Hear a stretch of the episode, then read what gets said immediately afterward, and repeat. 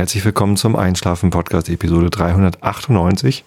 Ich nähere mich mit großen Schritten der 400. Episode. Ich bin Tobi, ich lese euch heute ein bisschen Kant vor davor gibt es den Rilke der Woche und davor erzähle ich euch ein bisschen was, damit ihr abgelenkt seid und besser einschlafen könnt. Heute ist der 1.8.2017 und ähm, ich greife vorweg, der äh, nächste Einschlafen-Podcast kommt schon nächste Woche. Eigentlich bin ich in einem Zwei-Wochen-Rhythmus, aber ähm, eigentlich äh, bin ich in einem wöchentlichen Podcast-Rhythmus. Es ist halt nur nicht jede Woche der Einschlafen-Podcast, sondern in den Wochen, wo es keinen Einschlafen-Podcast gibt und wo ich nicht verhindert bin durch Urlaub oder sonst was, gibt es den Realitätsabgleich. Den gibt es aber nächste Woche nicht, sondern erst übernächste Woche wieder. Deswegen halt nächste Woche gleich nochmal einschlafen mit der 399 und wann es dann die 400 gibt, weiß ich gar nicht. Ähm, ich glaube, das müsste dann ja am 21. ungefähr sein. August und das ist dann schon nach dem, ja, am 22. Äh, und das ist dann schon nach dem Truthahn frittieren. Also könnt ihr euch schon mal freuen. Äh, nächste Woche gibt es Episode 399 mit irgendeinem Thema und dann darauf die Folge 400 zum Thema Truthahn frittieren Nachbericht. Ja, so wird es sein. Ja, ähm, heute gibt's das Thema Individualismus. Das habe ich schon auf Twitter angekündigt. Nee, auf Facebook habe ich das schon angekündigt. Und euch gefragt, was denn auf dem Episodenbild drauf sein könnte, damit Monja ein schönes Bild malen kann. Und das war so ein bisschen unfair, weil der Begriff sehr vieldeutig ist. Aber bevor ich darauf komme, wollte ich noch was anderes loswerden. Und zwar habe ich drei Podcast-Empfehlungen für euch. Und zwar ähm, bekomme ich manchmal äh, E-Mails zugeschickt von wegen hier, ich habe einen Podcast oder hier gibt es etwas, macht doch mal bitte Werbung dafür. Das ist eine ziemlich sichere Methode, dass ich da nicht Werbung für machen kann. Also wenn ihr hier empfohlen werden wollt, dann schickt mir lieber keine E-Mail, sondern macht irgendeinen Podcast, den ich halt irgendwie interessant finde. Wenn ich alle Leute hier erwähnen würde, die mir was zuschicken, ähm, dann äh, wäre das hier irgendwie, ja, jemand hat mir wieder eine E-Mail geschickt und hört doch mal hier rein. Wenn es mich nicht äh, wirklich packt und umhaut, ähm, dann, dann mache ich das nicht genauso wenig, wie ich hier Grüße ausrichte. Äh, grüß doch mal meine Tante Elfriede in oder meine Freundin oder wen auch immer. Äh, mache ich leider auch nicht. Habe ich anfangs mal gemacht. Ähm, ist halt für die meisten anderen Hörer dann doch eher uninteressant und, und kommt nicht so cool. Ähm, und was wollte, achso, Werbung im Sinne von, das, das betrifft euch jetzt alle nicht, weil ihr hier zuhört, aber ich kriege regelmäßig E-Mails von Leuten, die hier noch nie reingehört haben. Es ist ein neuer Trend irgendwie, es ist sehr unangenehm. Äh, die durchsuchen das Netz nach Seiten, die eine bestimmte Seite auf Wikipedia verlinken und behaupten dann hier, ich habe auch einen sehr interessanten zu dem Thema geschrieben. Wir haben ja offensichtlich das gleiche Interesse, jetzt musst du mich hier irgendwie verlinken oder so. Nein, also das ist natürlich vollkommen absurd. Trotzdem interessiere ich mich manchmal für Dinge und wenn ich dann auf entsprechende ähm, Podcasts ähm, stoße oder so Dinge, dann, dann, dann höre ich da auch rein. Und äh, jetzt habe ich gerade drei neue Sachen entdeckt, die mich, ähm, zwei, zwei davon haben mich sofort nach der ersten Episode angefixt. Die werde ich euch empfehlen. Und ein dritter, den habe, habe ich schon mehrere Episoden gehört. Das ist der Serienjunkies Podcast. Ich fand die Seite bisher immer eher, eher irritierend. Das ist so eine, so eine Linkschleuderseite, irgendwie Serienjunkies machen auch viel Werbung. Und die haben einen Podcast zur Serie Game of Thrones, die ich halt auch schaue. Ähm, da gibt's einen extra Feed, da muss man nicht die ganzen anderen Sachen hören. Da sind allerdings die neuesten Episoden zur Staffel 7 jetzt noch gar nicht drin. Ähm, da muss man den allgemeinen Serienjunkies Podcast Feed anhören. Ähm, aber äh, also in der letzten Episode, in der letzten Staffel, genau, vor einem Jahr habe ich angefangen, diesen Podcast zu hören. Und ich freue mich, dass die jetzt auch wieder mit dabei sind. Ähm, das sind drei Leute. Felix, Anna und, nee, Hanna, Hanna Huge und, wer ist der dritte? Oh, wie peinlich. ich vergessen. Ähm, die äh, nehmen da jede Episode auseinander. Also die gucken die Episode teilweise doppelt äh, um dann genau zu besprechen, wie fand ich diese Szene, wie fand ich jenes. Es gibt Rezensionen äh, und es wird auch so ein bisschen geschwärmt und es wird auch so ein bisschen gemutmaßt, wie es denn wohl weitergehen könnte. Und das, ähm, das macht mir großen Spaß. Also vor allem natürlich, nachdem ich diese äh, Episode auch geguckt habe. Ich habe äh, den Podcast entdeckt nach der letzten Episode, äh, Staffel, glaube ich. Und dann habe ich halt quasi, um die Staffel nochmal durchzulesen, da äh, durchzuleben, einige, vielleicht sogar alle Episoden der letzten Staffel gehört. Äh, Im Herbst oder so oder im Winter. Und jetzt höre ich halt ähm, regelmäßig nach dem Erscheinen einer neuen Episode, nachdem ich dann die Episode im Fernsehen gesehen habe, die entsprechende Serienjunkies Game of Thrones Podcast-Folge dazu. Zwei gab es jetzt schon. Gestern habe ich die dritte Episode geguckt. Das heißt, heute wird wahrscheinlich auch die dritte Episode von dem äh, Game of Thrones Serienjunkies Podcast erschienen sein oder noch erscheinen. Und da freue ich mich schon darauf, das zu hören, denn ähm, die dritte Episode der siebten Staffel war ganz, ganz großartig. Aber ich will hier nichts spoilern. Ich will nur sagen, die Fernsehserie erfüllt, glaube ich, alle Erwartungen. Es ist ganz großartig. Und ja, wenn, wenn man Fan ist, guckt man sowieso. Und wenn nicht, interessiert man sich vielleicht auch nicht für diesen, für diesen Podcast. Genau, das ist der erste Podcast. Wenn ihr also Game of Thrones Fans seid, dann hört da ruhig mal rein. Ähm, mir macht's Spaß. So, äh, wovon ich jetzt eine Episode gehört habe, aber wovon ich ähm, gleich ganz begeistert war, schon von der Idee war ich begeistert, ist der spezial gelagerte Sonderpodcast. Das ist ein Podcast von den drei Podcastern. Ähm, und da geht es um die drei Fragezeichen. Und das sind drei Leute, die äh, sind ganz, ganz große drei Fragezeichen-Fans und ähm, auch unterschiedlich ausgeprägt. Der eine äh, hat das alles auf Kassette, so klassischer Fan, ein anderer hört das alles nur noch als MP3, die neuen oder so. Und ja, äh, sehr unterschiedlich. Und die haben eine, die Nullnummer habe ich gehört, wo sie sich so vorstellen und so, das ist ganz interessant. Und dann gibt's halt äh, jetzt mittlerweile schon so 10, 20 Episoden, die haben gerade erst angefangen, also relativ frisch ähm, in denen sie die einzelnen Folgen besprechen. Also erstmal irgendwie Handlung nochmal aufzeigen und so. Und ähm, dann die Rätsel analysieren und, und auch so ein bisschen Unstimmigkeiten der Folge irgendwie herausarbeiten, aber ohne jetzt zu kritisch zu sein, sondern einfach nur, um, es irgendwie ins, ähm, ja, einfach mal, was wollte ich sagen? Ich, ich finde es teilweise, also wirklich sehr, sehr nette Analysen und wenn man, gerade wenn man die Folgen lange nicht gehört hat, also die Folge, die ich dann gehört habe, war die erste über den Super Papagei und den Super Papagei habe ich wirklich schon sehr lange nicht gehört.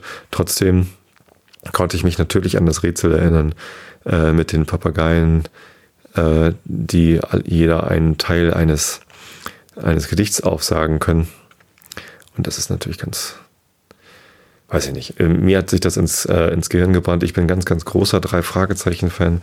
Habe das früher schon zum Einschlafen gehört. Mittlerweile höre ich ja andere Sachen zum Einschlafen. ihr, ihr, hört ja offensichtlich auch andere Sachen zum Einschlafen gerade, aber kann man immer mal machen. Mich irritiert das ehrlich gesagt, ein Hörspiel zum Einschlafen zu hören mittlerweile. Wenn dann Musik kommt oder, oder aufgeregte Sprecher. Ich höre am liebsten Hörbücher, wo es einen eher ruhigen Sprecher gibt. Ähm, den Einschlafen-Podcast selbst kann ich ja nicht hören. Da rege ich mich nur über meine Schnalzer, Zungenschnalzer, so wie den jetzt eben gerade auf oder was ich denn eigentlich für einen Quatsch erzählt habe. Ah, wie auch immer. Ähm, ja, aber also dieser sehr, äh, spezial gelagerte Sonderpodcast, den, äh, da habe ich großen Spaß dran gefunden. Also die erste Episode habe ich, also die ersten beiden, die nullte und die erste Episode habe ich sehr gerne gehört und ich ähm, freue mich drauf, da jetzt regelmäßig mal wieder neues Hörfutter zu haben. Äh, mein Podcatcher war nämlich gerade so ein bisschen leer gelaufen. Jetzt ist er wieder voll. Ich habe da irgendwie ähm, einige neue Sachen entdeckt.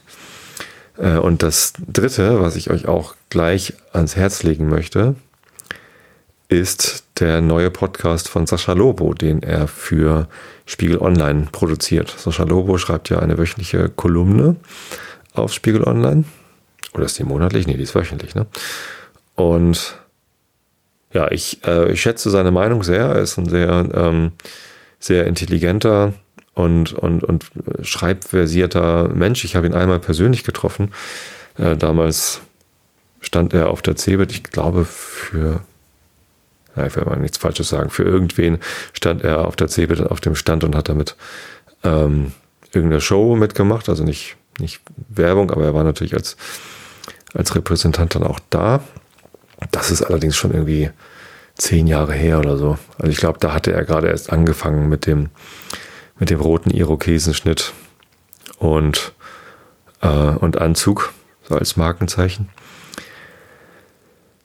Ja, und ähm, seitdem verfolge ich das so ein bisschen, was er so macht. Und diese, diese Kolumne, die gefällt mir sehr gut.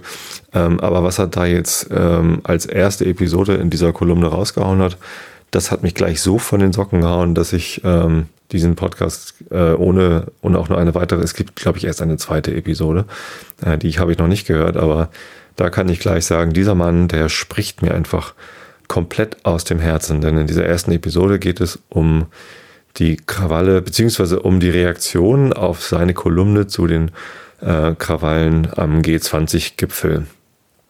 Und ähm, damit setzt er sich sehr ähm, kritisch auseinander. Das ist ein, also sehr, sehr angenehm zu sehen, dass da, also ich lese ehrlich gesagt äh, keine Online-Foren mehr und schon gar nicht welche, äh, wo es dann um Politik geht. Das, da geht mir immer irgendwie der Kamm hoch oder äh, weiß ich nicht. Das, ich finde das extrem anstrengend.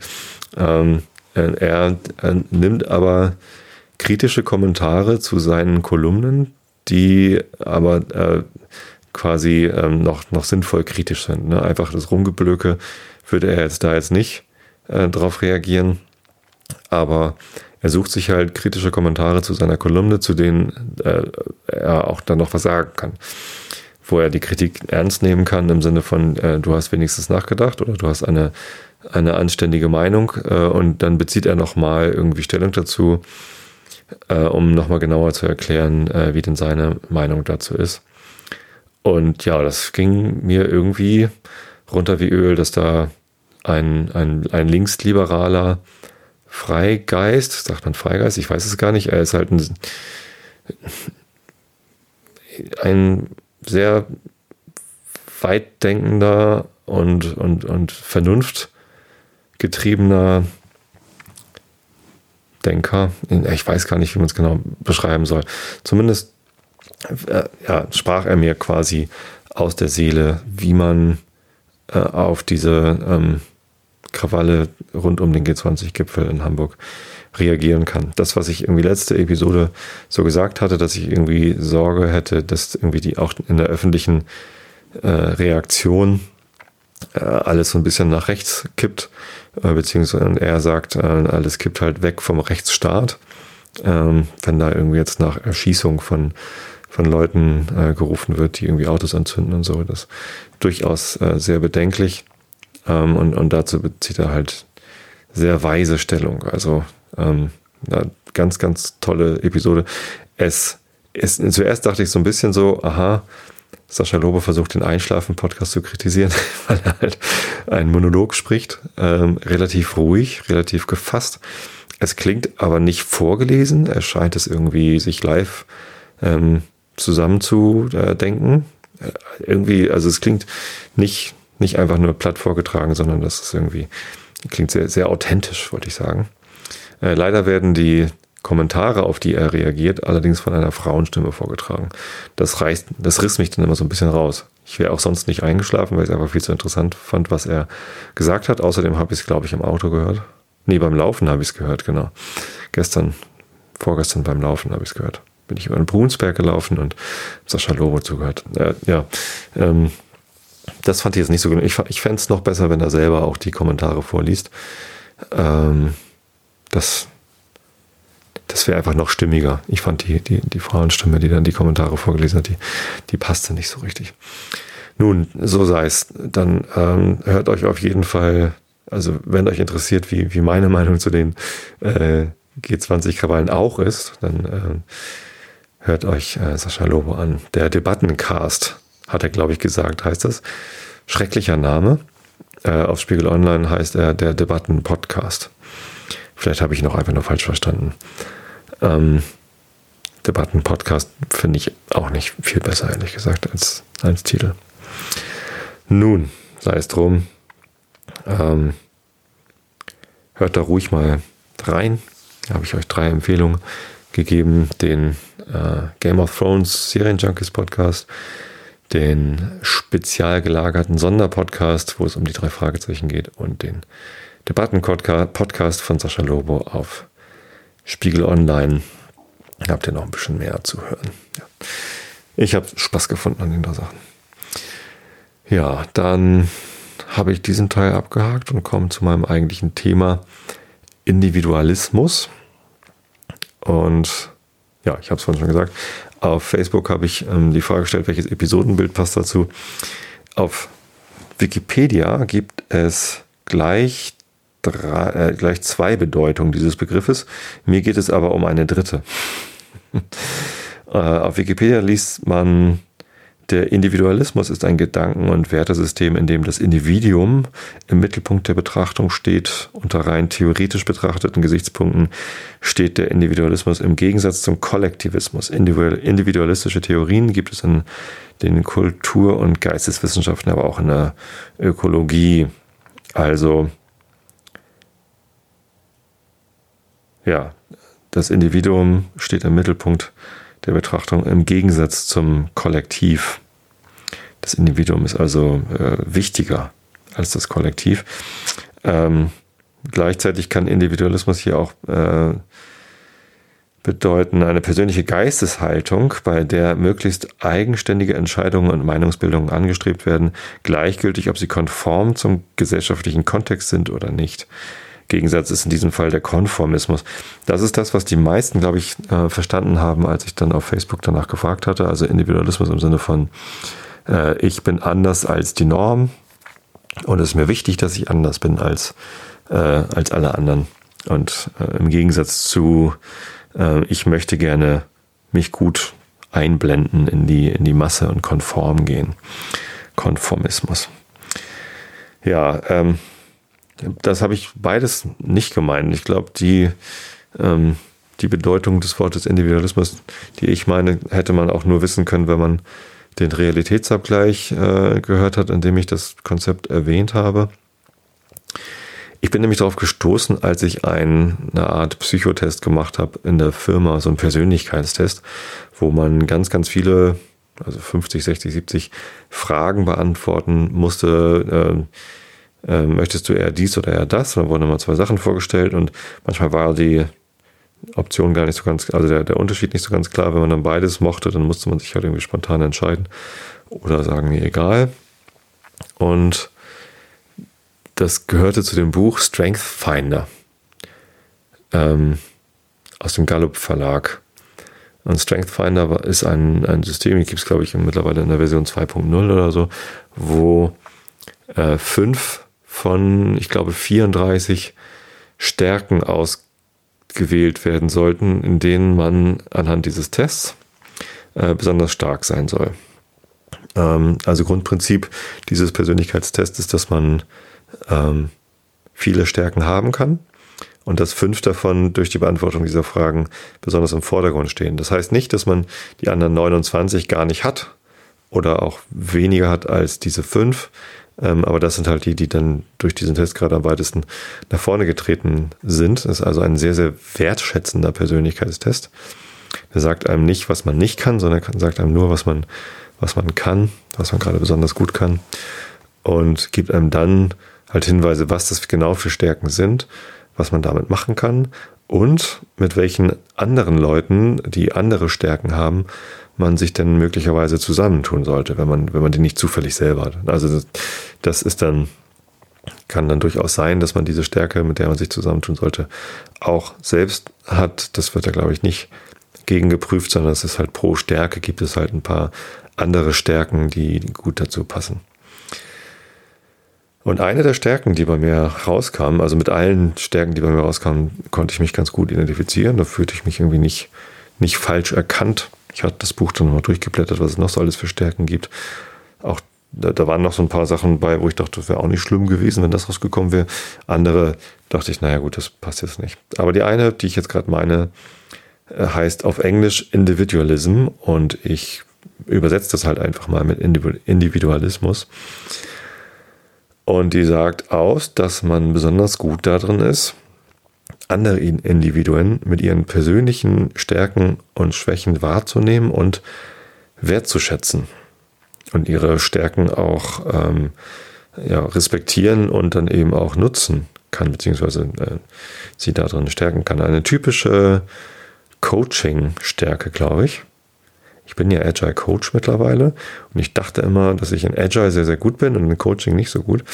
Und seit diesem Persönlichkeitstest denke ich, vielleicht bin ich als Coach ja doch gar nicht so schlecht. Zumindest diese Stärke, die sollte mir eigentlich ähm, ganz gut helfen. Und ich fühlte mich darin sehr gut äh, wiedergespiegelt, weil ich das, glaube ich, wirklich gut kann. Also ich komme zumindest mit erstaunlich vielen Leuten sehr gut klar. Und ich glaube, dass ein, ein Grund dafür ist, äh, das heißt übrigens nicht, dass ich mit jedem gut klarkomme. Es gibt durchaus viele Menschen oder einige Menschen, mit denen ich nicht gut klarkomme. Äh, und manchmal wird mir auch gespiegelt, dass, dass andere Menschen nicht gut mit mir klarkommen. Das betrübt mich immer sehr. Ich möchte mal gerne mit allen, möglichst äh, allen Menschen, also bei allen Menschen gut, gut ankommen. So, vor allem, wenn, wenn mir überhaupt nicht bewusst ist, dass ich negativ auf andere Leute wirke und mir das dann irgendwann gespiegelt wird, äh, finde ich das immer äußerst irritierend. Manchmal weiß man einfach nicht, wie man auf andere Leute wirkt. manchmal auch ein blinder Fleck. Ähm, zumindest gelingt es mir mit, mit erstaunlich vielen Leuten, von denen ich dann auch hinterher höre, dass sie untereinander überhaupt nicht miteinander klarkommen, äh, dass ich, dass ich sie halt ja, ich, ich, bin, manchmal wird es mir auch als Blauäugigkeit oder als, ähm, wie sagt man, äh, Gutgläubigkeit ausgelegt, ähm, dass ich halt erstmal irgendwie positiv und offen auf die Menschen zugehe und dann halt irgendwie rausfinde, wie die so ticken und dann auch irgendwie immer eine, eine Stärke daran finde oder irgendwie irgendwas, irgendwas Gutes daran finde. Wenn Leute sich natürlich irgendwie in meinen Augen einfach nur fies verhalten, böse verhalten, dann sehe ich da, fällt es auch mir schwer, in diesen Individuen dann noch Stärken zu sehen oder sie irgendwie wertzuschätzen. Ähm, aber ja, meistens, also bei den allermeisten Leuten, die ich so kennenlerne und treffe und mit denen ich zusammenarbeite, kommt das gar nicht so weit, sondern da ist halt doch meistens irgendwas, wo ich denke, ähm, ja, da ist halt eine Stärke und da ist eine Qualität und, und die ist auch gut. Das macht es übrigens für mich ganz besonders attraktiv, Game of Thrones zu gucken, denn was George R. R. Martin auf jeden Fall sehr gut kann, ist Charaktere ausgestalten. Und vom Anfang an passiert es einem in Game of Thrones immer wieder, dass man denkt, man hätte endlich erkannt, wer die Guten und wer die Bösen sind. Aber es passieren dann doch Dinge, die einem zeigen, na, die Guten, die haben eben auch ihre Schwächen und sind vielleicht auch ein bisschen böse und die Bösen, die haben vielleicht auch ihre Stärken äh, und sind vielleicht dann doch ganz, ganz gut. Also ein, ein Beispiel, also sogar die, eine der, der unbeliebtesten Charaktere in Game of Thrones, ich glaube, das spoilere ich nicht zu viel, wenn ich sage, dass Cersei Lannister, ähm, die in dem ersten Buch die die Königin ist als Frau von äh, Robert Baratheon.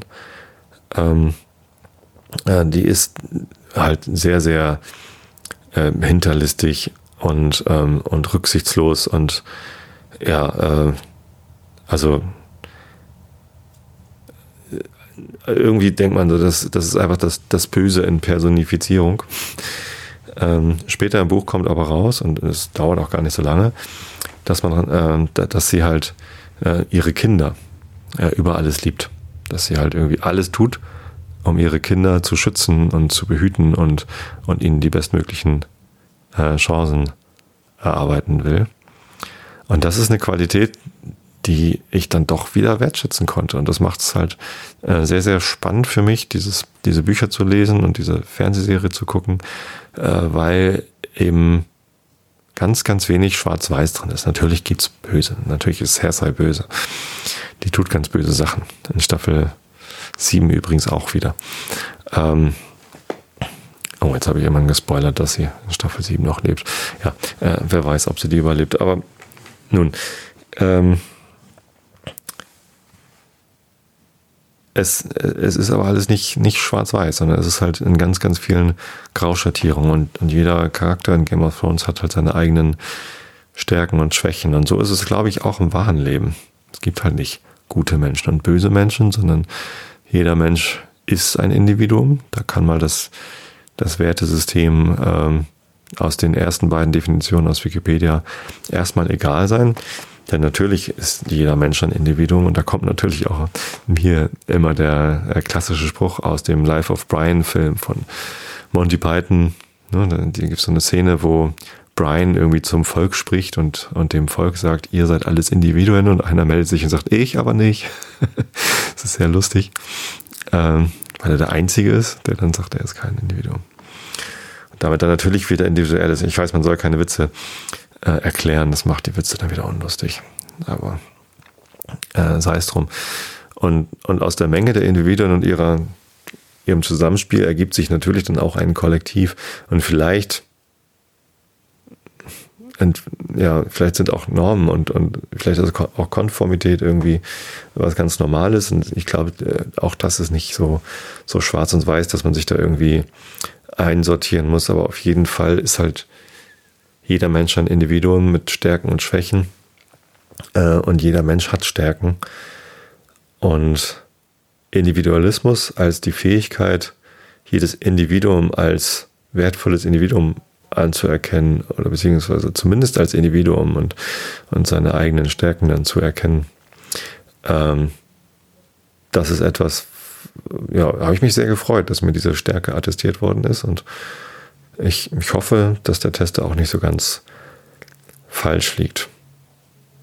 Es macht nämlich ähm, vieles in der Interaktion mit anderen Leuten einfacher. Wenn man zum Beispiel davon ausgeht, dass bestimmte Leuten, Leute äh, bestimmte Stärken haben oder eben davon ausgeht, dass sie diese Stärken bestimmt nicht haben, dann äh, tritt man denen auf, auf alle Fälle schneller auf die Füße, als wenn man erstmal schaut, was ist denn das wohl für ein Mensch? Was kann der denn wohl? Was hat er denn wohl? Was will der denn wohl? Geht ja nicht nur um Stärken und Schwächen, sondern auch um Interessen, um Neigungen, um, um ja, alles, was ein Individuum eben ausmacht. Tja ich finde es eine, eine sehr schöne Stärke und irgendwie war es mir halt bis zu diesem Persönlichkeitstest, den ich vor ungefähr einem Jahr gemacht habe, überhaupt nicht bewusst, dass es diese Stärke überhaupt gibt. Vielleicht könnt ihr euer, mal in euch hineinschauen, ob es denn diese, ob ihr denn äh, diese Stärke habt oder nicht. Gut, dann lese ich euch mal den Rilke der Woche vor. Der heißt heute, und in allen Jahren war ich feierlich und froh.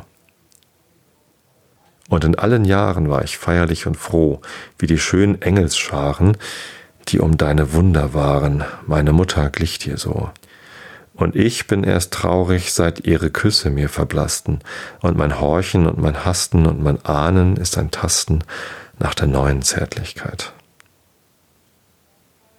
Hm, ist aber schön. Es kommen von draußen laute Stimmen. Ich hoffe, ihr hört die nicht. Irgendwer steht hier gerade vorm Haus und unterhält sich sehr laut. Eben gab es ein lautes Wummern, so wie von einem Motorrad. Ich dachte zuerst wäre ein Hubschrauber, aber ich glaube, es war nur ein Motorrad. Na, ich hoffe, es kommt nicht zu laut hier auf die Aufnahme drauf.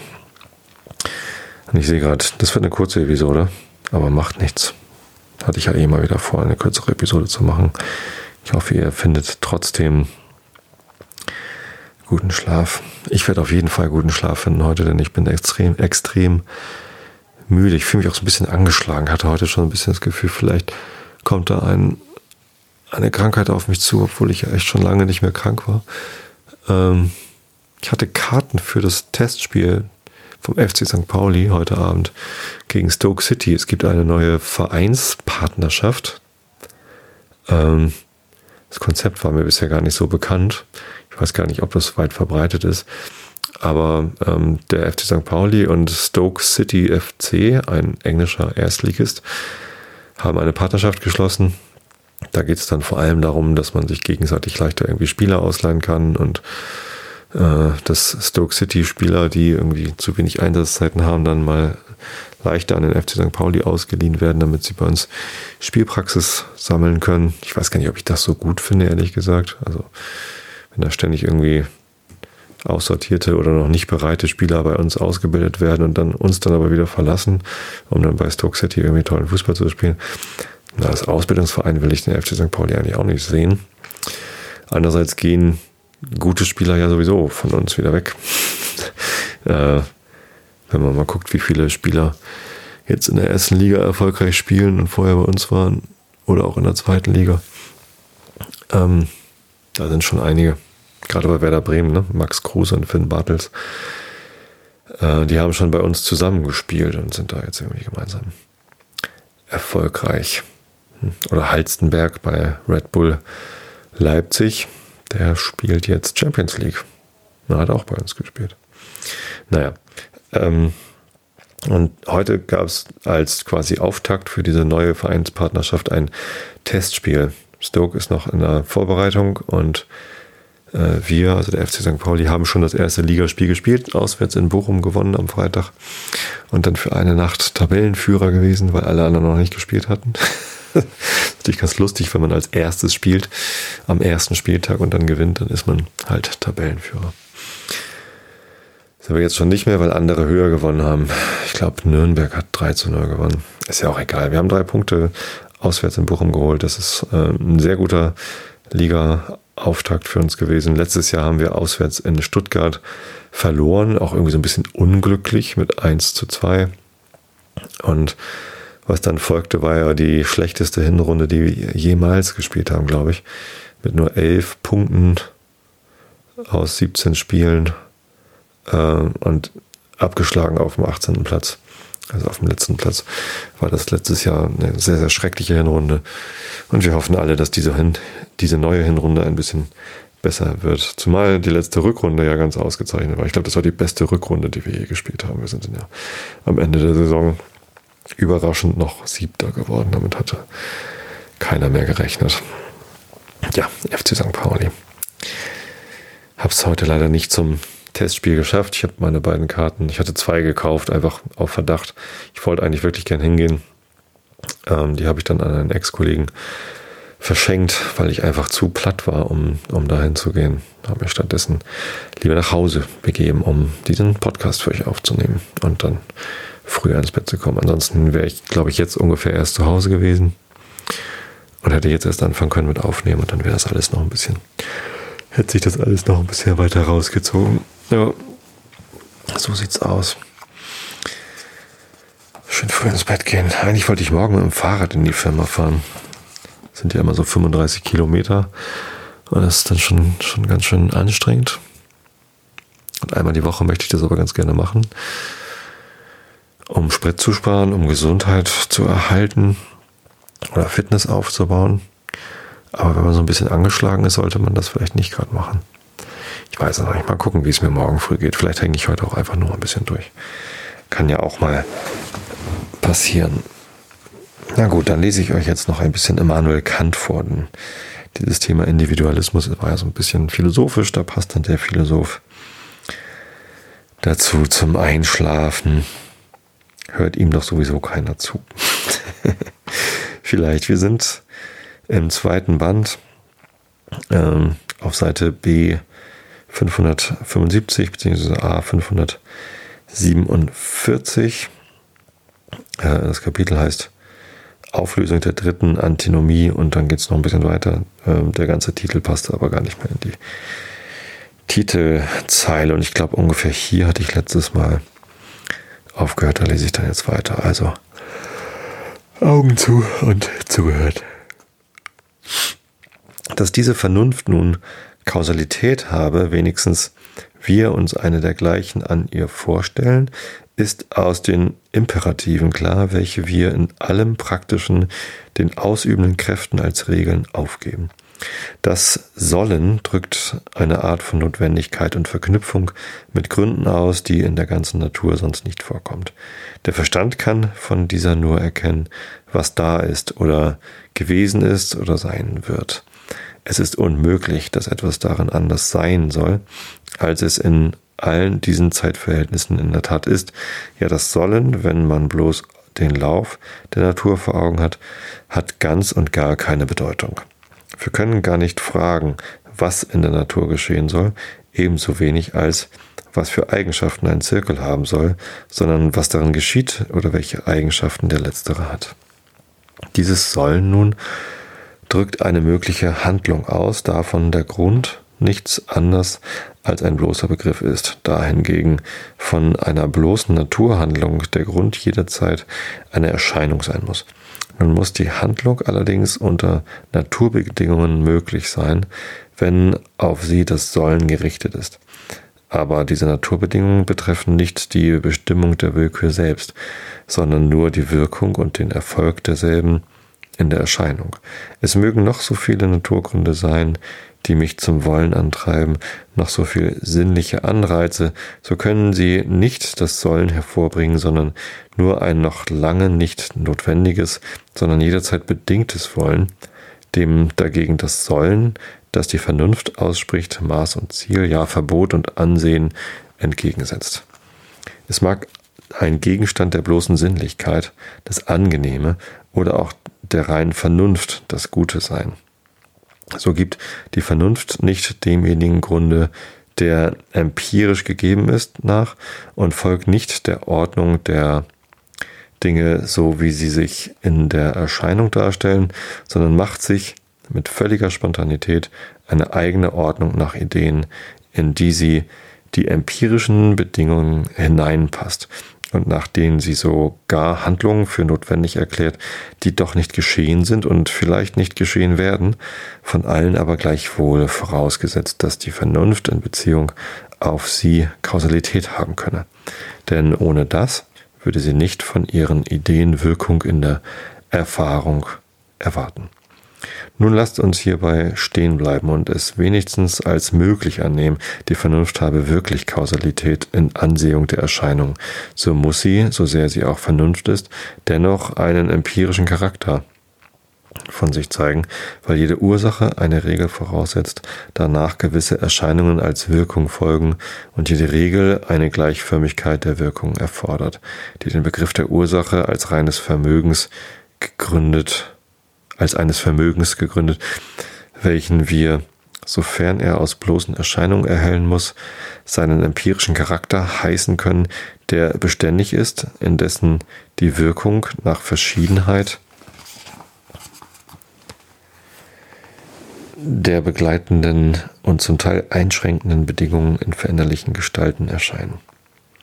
So hat denn jeder Mensch einen empirischen Charakter seiner Willkür, welcher nichts anders ist als eine gewisse Kausalität seiner Vernunft, sofern diese an ihren Wirkungen in der Erscheinung, in der Erscheinung eine Regel zeigt, danach man die Vernunftgründe und die Handlungen derselben nach ihrer Art und ihren Graden abnehmen und die subjektiven Prinzipien seiner Willkür beurteilen kann weil dieser empirische Charakter selbst aus den Erscheinungen als Wirkung und aus der Regel derselben, welche Erfahrung an die Hand gibt, gezogen werden muss. So sind alle Handlungen des Menschen in der Erscheinung aus seinem empirischen Charakter und den mitwirkenden anderen Ursachen nach der Ordnung der Natur bestimmt und wenn wir alle Erscheinungen seiner Willkür bis auf den Grund erforschen könnten, so würde es keine einzige menschliche Handlung geben, die wir nicht mit Gewissheit vorhersagen und aus ihren vorhergehenden Bedingungen als notwendig erkennen könnten. In Ansehung dieses empirischen Charakters gibt es also keine Freiheit nach, diesen, nach diesem können wir doch allein den Menschen betrachten und wenn wir lediglich beobachten, und wie es in der Anthropologie geschieht, von seinen Handlungen die bewegenden Ursachen physiologisch erforschen wollen. Wenn wir aber eben dieselben Handlungen in Beziehung auf die Vernunft erwägen, und zwar nicht die spekulative um jene ihrem Ursprunge nach zu erklären, sondern ganz allein, sofern Vernunft die Ursache ist, sie selbst zu erzeugen. Mit einem Worte vergleichen wir sie mit dieser in praktischer Absicht, so finden wir eine ganze, ganz andere Regel und Ordnung, als die Naturordnung ist. Denn da sollte vielleicht alles das nicht geschehen sein, was doch nach dem Naturlaufe geschehen ist und nach seinen empirischen Gründen unausbleiblich geschehen musste.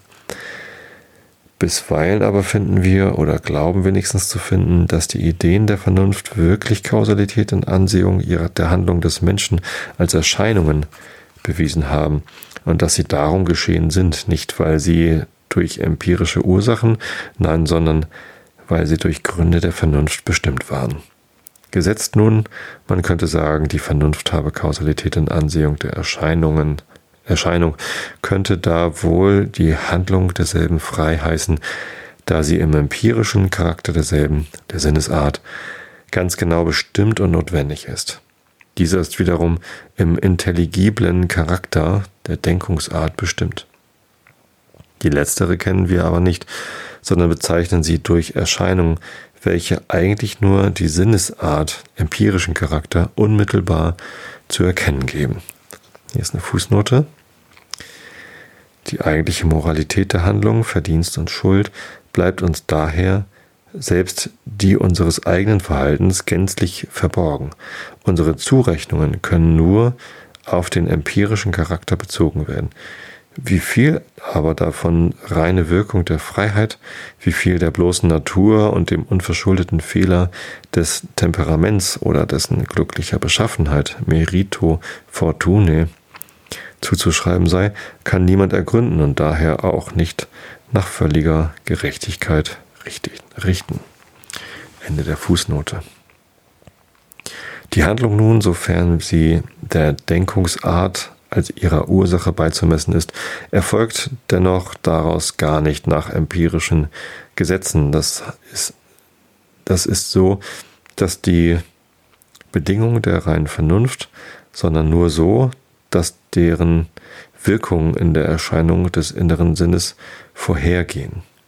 Die reine Vernunft als, eine, als ein bloß intelligibles Vermögen ist der Zeitform und mithin auch den Bedingungen der Zeitfolge nicht unterworfen.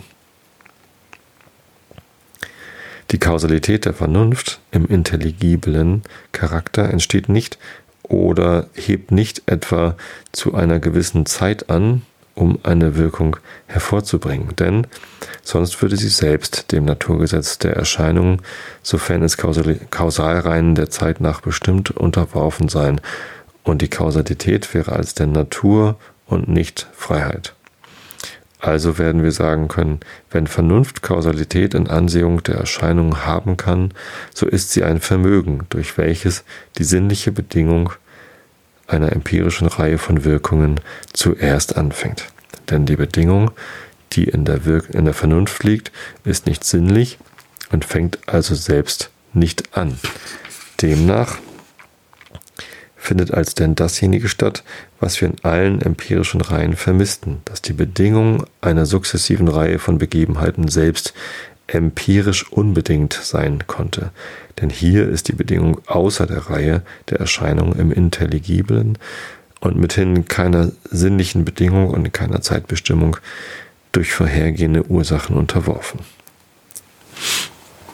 Ja, ich hoffe, das war jetzt nicht zu aufreibend für euch dass ihr wieder wach geworden seid. Da lese ich an der nächsten Episode weiter. Ich werde jetzt ins Bett gehen. Nein, vorher mache ich euch die Episode fertig und dann gehe ich ins Bett. Ich wünsche euch allen eine gute Woche. Erstmal eine gute Nacht, falls ihr jetzt zum Einschlafen gehört habt. Es soll ja auch Leute geben, die den Einschlafen-Podcast gar nicht zum Einschlafen hören, aber ähm, wie auch immer, ich wünsche euch, dass ihr zu ausreichend viel Schlaf kommt, denn Schlafen ist wichtig, Schlafen ist gesund. Ähm, ja, genau. Schlafen ist gut. In diesem Sinne, gute Nacht. Hab euch alle lieb. Bis zum nächsten Mal.